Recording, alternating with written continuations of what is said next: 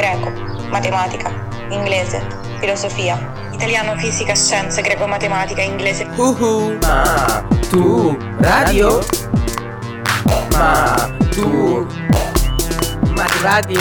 Ma greco, matematica, inglese, filosofia, storia, storia dell'arte, italiano, fisica, ma tu radio?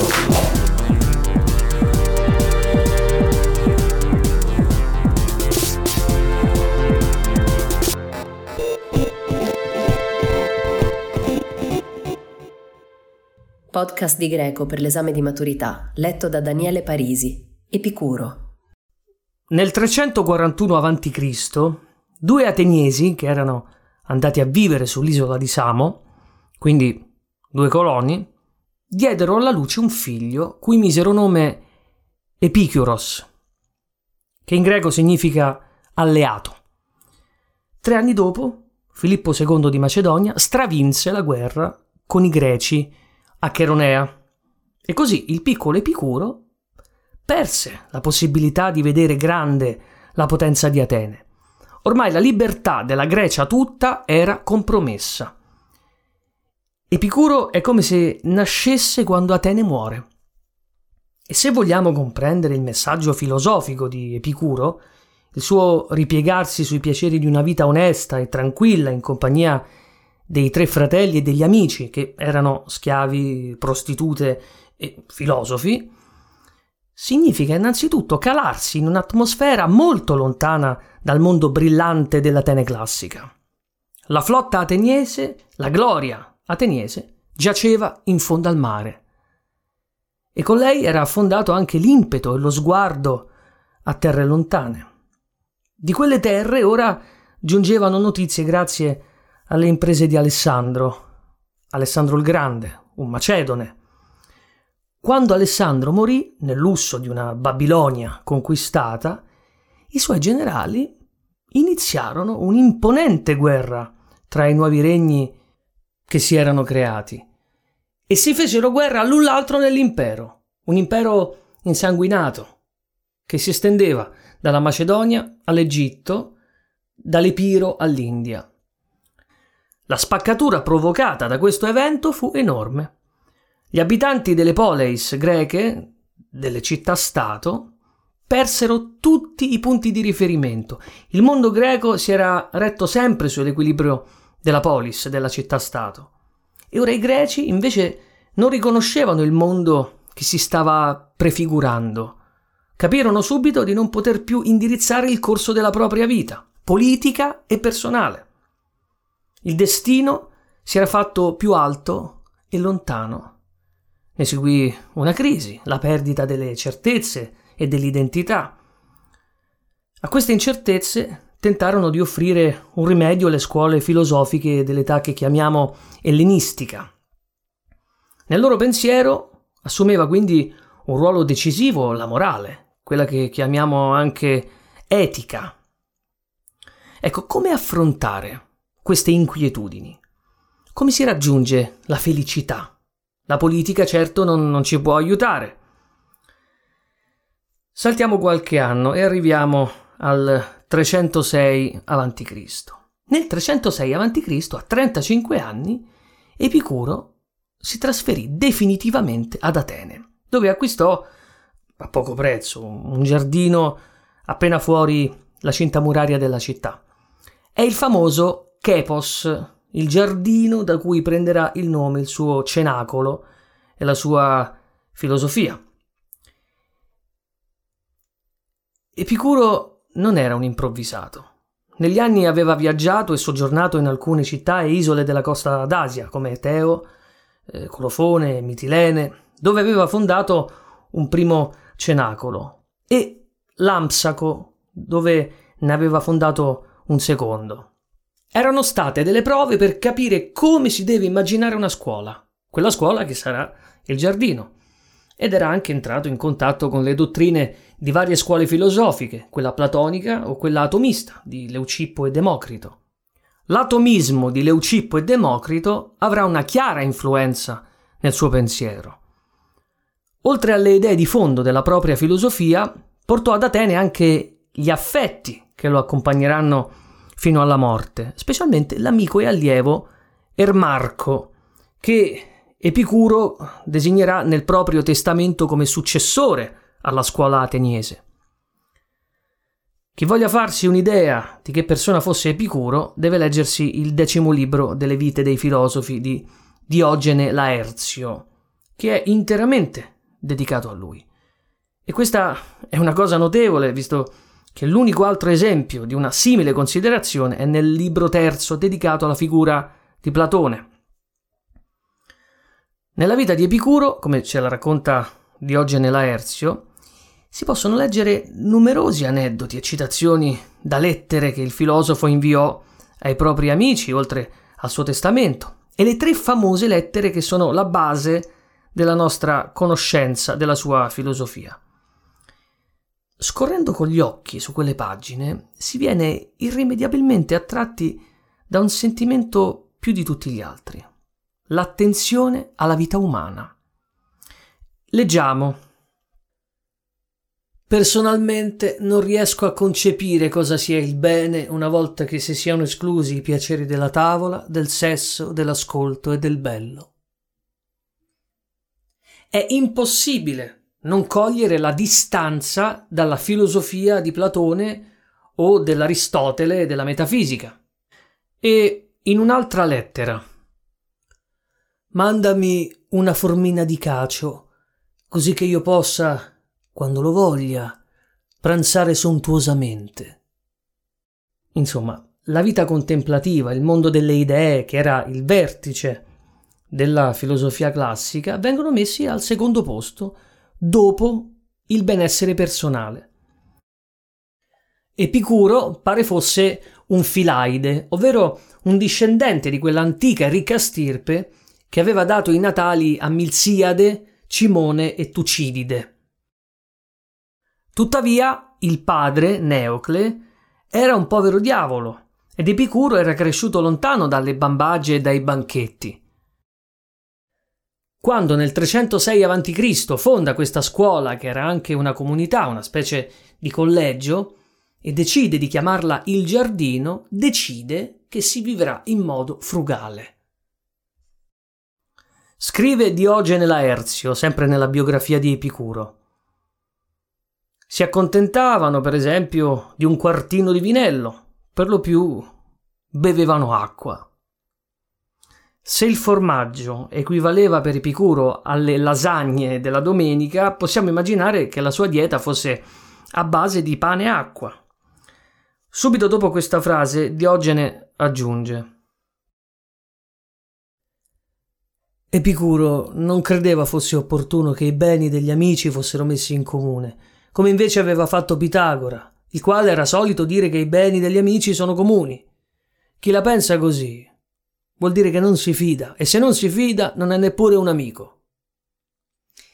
Evidentemente Epicuro non voleva trarre benefici materiali da chi gli era vicino.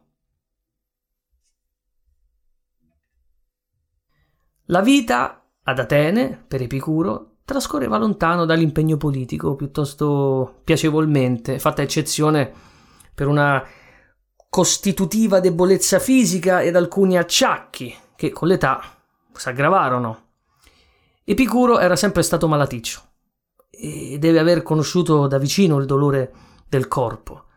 Se dobbiamo credere a quello che racconta Diogene Laerzio, negli ultimi momenti della sua vita, intorno al 270 a.C., ormai settantenne, sarebbero stati più o meno così. Dopo un paio di settimane di acuti dolori dovuti ai calcoli renali, avrebbe chiesto calamo e papiro per scrivere un'ultima lettera. La indirizzò a Idomeneo, uno dei suoi discepoli, a Lampsaco. Ti ho scritto queste parole mentre correva via il beato e ultimo giorno della mia vita. Le sofferenze dovute alla diuresi e alla dissenteria si sono susseguite con un'intensità tale che non potrebbe essere maggiore. Ma a combattere tutto questo si è schierata la gioia che provo nell'anima per il ricordo delle conversazioni che abbiamo avute. Fin da ragazzo ti sei mostrato ben disposto nei miei confronti e verso coloro che praticano la filosofia. Ora prenditi cura dei figli di Metrodoro. Sollevato il calamo per l'ultima volta, si fece preparare un bagno caldo in una vasca di bronzo, entrò nella vasca, chiese una coppa di vino puro e la mandò giù d'un fiato. Prima di morire, raccomandò agli amici presenti di ricordare i suoi insegnamenti. Quando pensiamo a Epicuro, ci vengono alla mente le entusiastiche parole con cui volle immortalarlo il poeta latino Lucrezio nel suo poema intitolato De Rerum Natura. Mentre la vita umana giaceva sulla terra, turpe spettacolo, oppressa dal grave peso della religione, che mostrava il suo capo dalle regioni celesti con orribile aspetto incombendo dall'alto sugli uomini, per primo, un uomo di Grecia ardì sollevare gli occhi, mortali, a sfidarla, e per primo drizzarlesi contro. Lucrezio era un epicureo, ed essere un epicureo significava mantener fede alle ultime volontà di un uomo. Certo, è strano, la filosofia che insegnava agli uomini a liberarsi dai legacci della superstizione, aveva una specie di culto nei confronti del suo fondatore, Epicuro. Nessuno modificò la dottrina del maestro. Nessuno da quella sviluppò eresie. Lucrezio era rimasto fedele a Epicuro. Leggere Lucrezio, alla fine dell'età repubblicana di Roma, è ascoltare in versi ciò che Epicuro pensò, disse e scrisse alla fine dell'età classica in Grecia. Perché Epicuro, oltre a mangiar poco e a soffrire, aveva anche scritto parecchie opere, per un totale di 300 rotoli di papiro, secondo Diogene Laerzio. Di tutte queste opere a noi è arrivato molto poco. Tre lettere. L'epistola a Erodoto sulla natura, quella a Pitocle sui fenomeni celesti e quella a Meneceo sull'etica. Poi ci sono arrivate parti più o meno consistenti dei suoi trattati che sono sopravvissute carbonizzate ma parzialmente leggibili grazie all'eruzione del Vesuvio che seppellì Ercolano nel 79 d.C. e sigillò nel tempo la biblioteca della Villa dei Ricchi Pisoni, piena di scritti epicurei. E poi possediamo anche delle raccolte di sentenze, frasi più o meno lunghe che preservano il succo del pensiero di Epicuro. In quale direzione dunque andava la filosofia di Epicuro? Quando si dice che le filosofie ellenistiche mettono al centro della loro speculazione la morale, l'aspetto etico, si deve guardare a qualcosa di ben preciso, ossia l'eudaimonia, che in italiano traduciamo la felicità. Perché epicurei, stoici e scettici, pur insultandosi e odiandosi cordialmente, avevano in comune il fine ultimo cui doveva tendere la loro filosofia, ossia la realizzazione della felicità individuale. Ma che cos'è la felicità? Non definire cosa effettivamente sia la felicità è tanto libertario quanto pericoloso. I filosofi ellenistici lo sapevano e non tardarono a farlo ma al variare del concetto di eudaimonia, ossia di felicità, corrispondevano differenze nel modo in cui questa andava conquistata. Sarebbe bello pensare che la felicità sia una sorta di grande Roma dentro di noi e che qualunque strada percorriamo prima o poi vi arriveremo. Com'è il detto, tutte le strade portano a Roma. Ma certo non tutte le strade portano alla felicità. Epicuro considerava possibile raggiungere la felicità tenendo bene a mente e mettendo in pratica il comportamento dell'uomo saggio. Ma chi è l'uomo saggio? Forse Epicuro avrebbe risposto io. Bisogna premettere che la felicità, il bene supremo per Epicuro, coincide con il piacere. Questa concezione della felicità come piacere Epicuro l'aveva presa da Aristippo, un filosofo che era stato allievo di Socrate e che insegnava a Cirene. Oggi Cirene si troverebbe in Libia. Aristippo e Epicuro affermano che per l'uomo il piacere è il bene e il dolore è il male. Questa è la base di tutta la morale. Ma allora, la filosofia deve essere un edonismo sfrenato? La ricerca del piacere senza regole? Allora, leggiamo un pezzetto della lettera di Epicuro a Meneceo. Quando affermo che il piacere è il fine ultimo, non intendo quelli dei dissoluti o quelli che stanno in fondo al bicchiere, come pensano invece alcuni che non conoscono, non condividono o interpretano male il mio insegnamento. Voglio dire invece il non provar dolore nel corpo né turbamento nell'anima. Alcuni lettori di Epicuro erano caduti nella semplificazione. Bisogna stare attenti. Epicuro definisce così il piacere. Il piacere non è godimento, ma è equilibrio. Come se usasse una bilancia. Per misurare il piacere, Epicuro deve stare attento al peso del godimento e a quello del dolore, perché i due piatti non si sbilancino troppo. Quando il corpo è sano e l'anima pacificata, l'uomo è felice. Dovremmo da questo dedurre che allora Epicuro, che aveva passato tutta la vita mezzo acciaccato, non fosse felice? Forse. Ma ricordiamoci le parole che scrisse a Idomeneo in punto di morte, quelle che abbiamo già ascoltato. Ma a combattere tutto questo si è schierata la gioia che provo nell'anima per il ricordo delle conversazioni che abbiamo avute. In fondo, il ricordo dei piaceri passati vale pur sempre qualcosa. Morire pensando alla filosofia avvicina Epicuro al Socrate che Platone ritrae in Fedone. Anche Socrate fa filosofia fino all'ultimo, conversando con Cebete e Simmia. Ma la tranquillità di Socrate derivava da una convinzione tanto bella quanto rischiosa, che l'anima è immortale. Socrate nel Fedone parla della sorte futura dell'anima con l'entusiasmo di chi parte per un viaggio meraviglioso di cui ha sognato tutte le tappe durante la vita. Epicuro invece, quando arriva in punto di morte, è come se fosse giunto davanti a un muro, si rivolge al passato Abbiamo visto che l'anima esiste per Epicuro e che il trucco sta nel non farla stare in pace. Ma quest'anima, così importante in vita, scompare quando si chiudono gli occhi per l'ultima volta. L'anima non è immortale. Perché Epicuro la pensa così?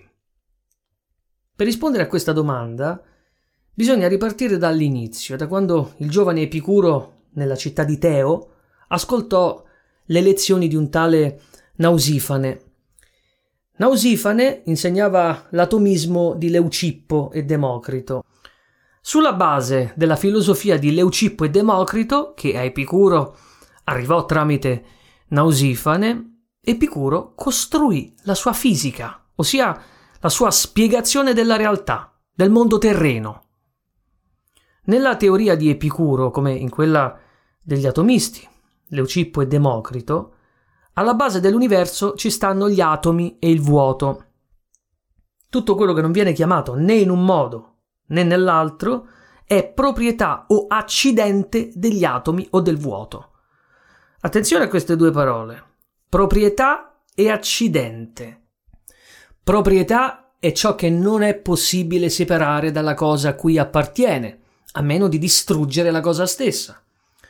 Il calore è una proprietà del fuoco, perché non esiste un fuoco che non sia caldo. Accidente è invece ciò che può essere separato dalla cosa. Lucrezio porta come esempi la povertà e i beni materiali, la libertà e la guerra. Tu puoi essere povero o ricco, ma resti sempre tu. Tutto quello che esiste, tutto ciò su cui posiamo lo sguardo, è un aggregato di atomi e vuoto e noi riusciamo a percepire solo la superficie. Modernissima come teoria, no? La domanda che a questo punto viene spontanea è ma gli atomi, queste particelle minuscole, particelle dotate di forma, grandezza e peso differenti, come fanno ad aggregarsi per formare i corpi. Per Epicuro, come per Democrito, gli atomi cadono a causa del proprio peso nel vuoto in eterno, come una pioggia perpendicolare, alla stessa velocità. Ma non è finita qui, perché a Epicuro questo non bastava. Immaginò poi, e questo lo sappiamo da Lucrezio, che gli atomi avessero la possibilità di deviare casualmente e spontaneamente dalla propria traiettoria rettilinea, scontrandosi e rimbalzando l'uno contro l'altro. Questa deviazione, che in greco si chiama la parenclisis, Lucrezio la chiama in latino clinamen. È una novità fondamentale nella teoria atomistica. Leucippo e Democrito non ci avevano pensato. Se siamo atomi e vuoto, e se gli atomi nel vuoto possono modificare in qualsiasi momento la propria direzione, vuol dire che non c'è alcuna forza cosmica che stia lì a determinare le nostre azioni, che l'atomo ha in sé la propria determinazione, nessun fato, nessun Dio, nessuna volontà. I corpi, composti di atomi, si aggregano e si disgregano continuamente il ritmo alternato di nascite e morti è solo il riflesso di un evento fisico. Cavolo, è davvero modernissima come teoria. Se pensiamo che soltanto secoli dopo la fisica e la chimica avrebbero avuto la possibilità di studiare gli atomi. Torniamo così alla domanda che ci aveva ispirato il confronto con Socrate. Per Epicuro anche l'anima è un composto di atomi e quindi anche l'anima è soggetta a disgregazione. Nel decimo canto dell'inferno Dante dice degli epicurei che l'anima col corpo morta fanno. Dante dice così perché Epicuro ha negato l'immortalità dell'anima e per questo l'hanno accusato di essere ateo. Ma questo non è vero. Basta leggere alcune righe della lettera a Meneceo per rendersi conto di quanto ciò sia falso. Dopo alcune frasi introduttive e sentenziose, Epicuro scrive così.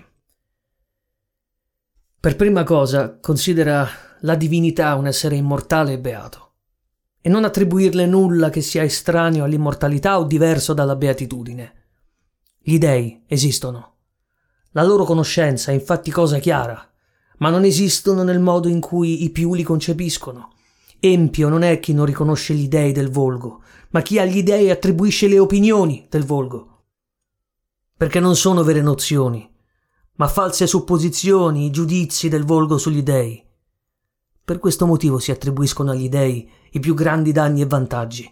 Essi in realtà, dediti soltanto alle virtù loro proprie, non si curano affatto di chi è estraneo. Epicuro ha un po' un atteggiamento di disprezzo nei confronti dell'uomo comune e delle sue credenze. La religione tradizionale, fatta di sacrifici, riti, superstizione, viene combattuta da Epicuro, che le assesta un colpo tremendo. Perché in fondo gli dei, qualunque sia il loro numero e nome, che bisogno hanno di noi? Per Epicuro gli dei sono dei perfetti e magnifici esseri e abitano i famosi intermundia, e cioè quegli interstizi tra gli infiniti mondi che costellano l'universo. E l'universo, con i suoi mondi infiniti, non ha certo assegnato un posto speciale a noi, a noi che siamo così piccoli.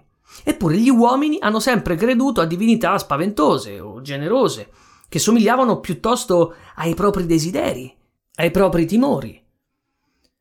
Agli dei ci avvinghiamo, offrendo loro quanto di più prezioso abbiamo, la nostra fede, la nostra devozione. È qui che si svela forse il significato del nome Epicuro. Vi ricordate? Epicuros in greco vuol dire alleato. Con Epicuro accanto come alleato possiamo finalmente combattere la guerra contro la paura. Epicuro contro la paura pensa che serva una medicina e per questo concepisce un cosiddetto tetrafarmaco, un quadrifarmaco. Tetra, vi ricordate, in greco vuol dire quattro. Ecco, con questo tetrafarmaco sconfiggeremo la paura. Quali sono le più grandi paure dell'essere umano? La prima sono gli dei, e chiaramente la loro ira. La seconda è la paura della morte. La terza è la paura della mancanza del piacere. E la quarta è la paura del dolore fisico. Era così al tempo di Epicuro ed è così anche per noi. Non è che queste paure siano scomparse. Allora Epicuro propone un quadruplice rimedio a queste angosce, quattro insegnamenti che, se ascoltati, consentono il raggiungimento della felicità. In questo consiste il tetrafarmaco, in quattro insegnamenti. Primo insegnamento farmaco. Non si deve temere l'ira divina. Gli dei non sono minimamente interessati a noi uomini, imperfetti come siamo. Quanto all'aldilà e alle sue possibili pene, è chiaro che se l'anima non sopravvive alla morte, non ci sarà neppure una vita dopo la morte. Di che ci stiamo a preoccupare? Secondo insegnamento farmaco. Non si deve temere la morte. La morte, il male che più ci fa drizzare i capelli, non è nulla per noi, perché quando esistiamo noi la morte non c'è. Quando invece è presente la morte, allora noi non ci siamo. Se l'anima con la morte è ormai disgregata, non c'è più nulla che possa esistere per noi, perché esistere per Epicuro è percepire, e quindi noi dopo la morte non percepiamo più nulla. Terzo insegnamento farmaco. Non si deve temere la mancanza di piacere. Il piacere è facilmente conseguibile. Per conquistare il piacere basta l'assenza di dolore fisico, aponia, e l'assenza di turbamento interiore, atarassia. Serve inseguire il piacere come un cacciatore dietro alla preda. E tutt'al più sarà necessaria una distinzione dei bisogni, tra quelli naturali e quelli inutili, e tra i bisogni naturali capire quali siano necessari e quali non. La differenza tra mangiare o strafogarsi. Bisogna appoggiare solamente quelli naturali e necessari consumare il pane e l'acqua, raro vino o formaggio, come faceva Epicuro nel giardino. Ci dobbiamo ricordare anche un altro famoso detto di Epicuro, late biosas, che tradotto dal greco vuol dire vivi nascosto. Il saggio deve evitare la partecipazione pubblica e politica, che è fonte inesauribile di angosce e delusioni. È questo che non andò giù ai romani quando la filosofia di Epicuro entrò nelle mura della città. Una città, Roma, che della politica e della guerra faceva la sua ragione di vita. Cicerone, nei suoi trattati filosofici, composti proprio quando era stato allontanato dall'attività politica, fu un fiero avversario dell'epicureismo, perché Cicerone, come molti romani, perse letteralmente la testa a causa delle passioni politiche. Ed eccoci arrivati all'ultimo insegnamento, il quarto farmaco, quello contro il dolore fisico. Come possiamo evitare il dolore fisico? Epicuro ci dice come essere saggi. Se il dolore è tenue, vuol dire che è sopportabile. Se invece il dolore è acuto, o è passeggero oppure conduce alla morte. E quindi si torna al punto 3. Della morte non dobbiamo avere paura. La filosofia di Epicuro si rivolge a chiunque voglia seguire un sentiero che non conduce alla gloria, né alla gloria eterna, bensì al tiepido abbraccio di una vita pacata, che rifugge i picchi più alti dell'entusiasmo come le valli più tetre della miseria. Epicuro non si sposò mai, non ebbe figli, ma il suo messaggio fu continuato con affetto dai suoi allievi che condividevano con lui il giardino Possiamo dire che li aveva senz'altro convinti. E tuttavia l'epicureismo non fu mai alla moda, perché la paura della morte è radicata nell'istinto. Rimase la filosofia ad una minoranza colta. Anche i filosofi d'età romana, infatti, preferirono lo stoicismo all'epicureismo, senza dimenticare l'eclettismo, già evidente in Cicerone, così caratteristico dei primi secoli dell'era cristiana, che mise in ombra Epicuro e i suoi insegnamenti. Maturadio è un progetto di podcast didattici per la maturità promosso dal Ministero dell'Istruzione con la collaborazione di Radio 3 e Treccani. Supervisione didattica a cura di Laudes, ideazione di Christian Raimo. La sigla di Maturadio è di Teo Teardo.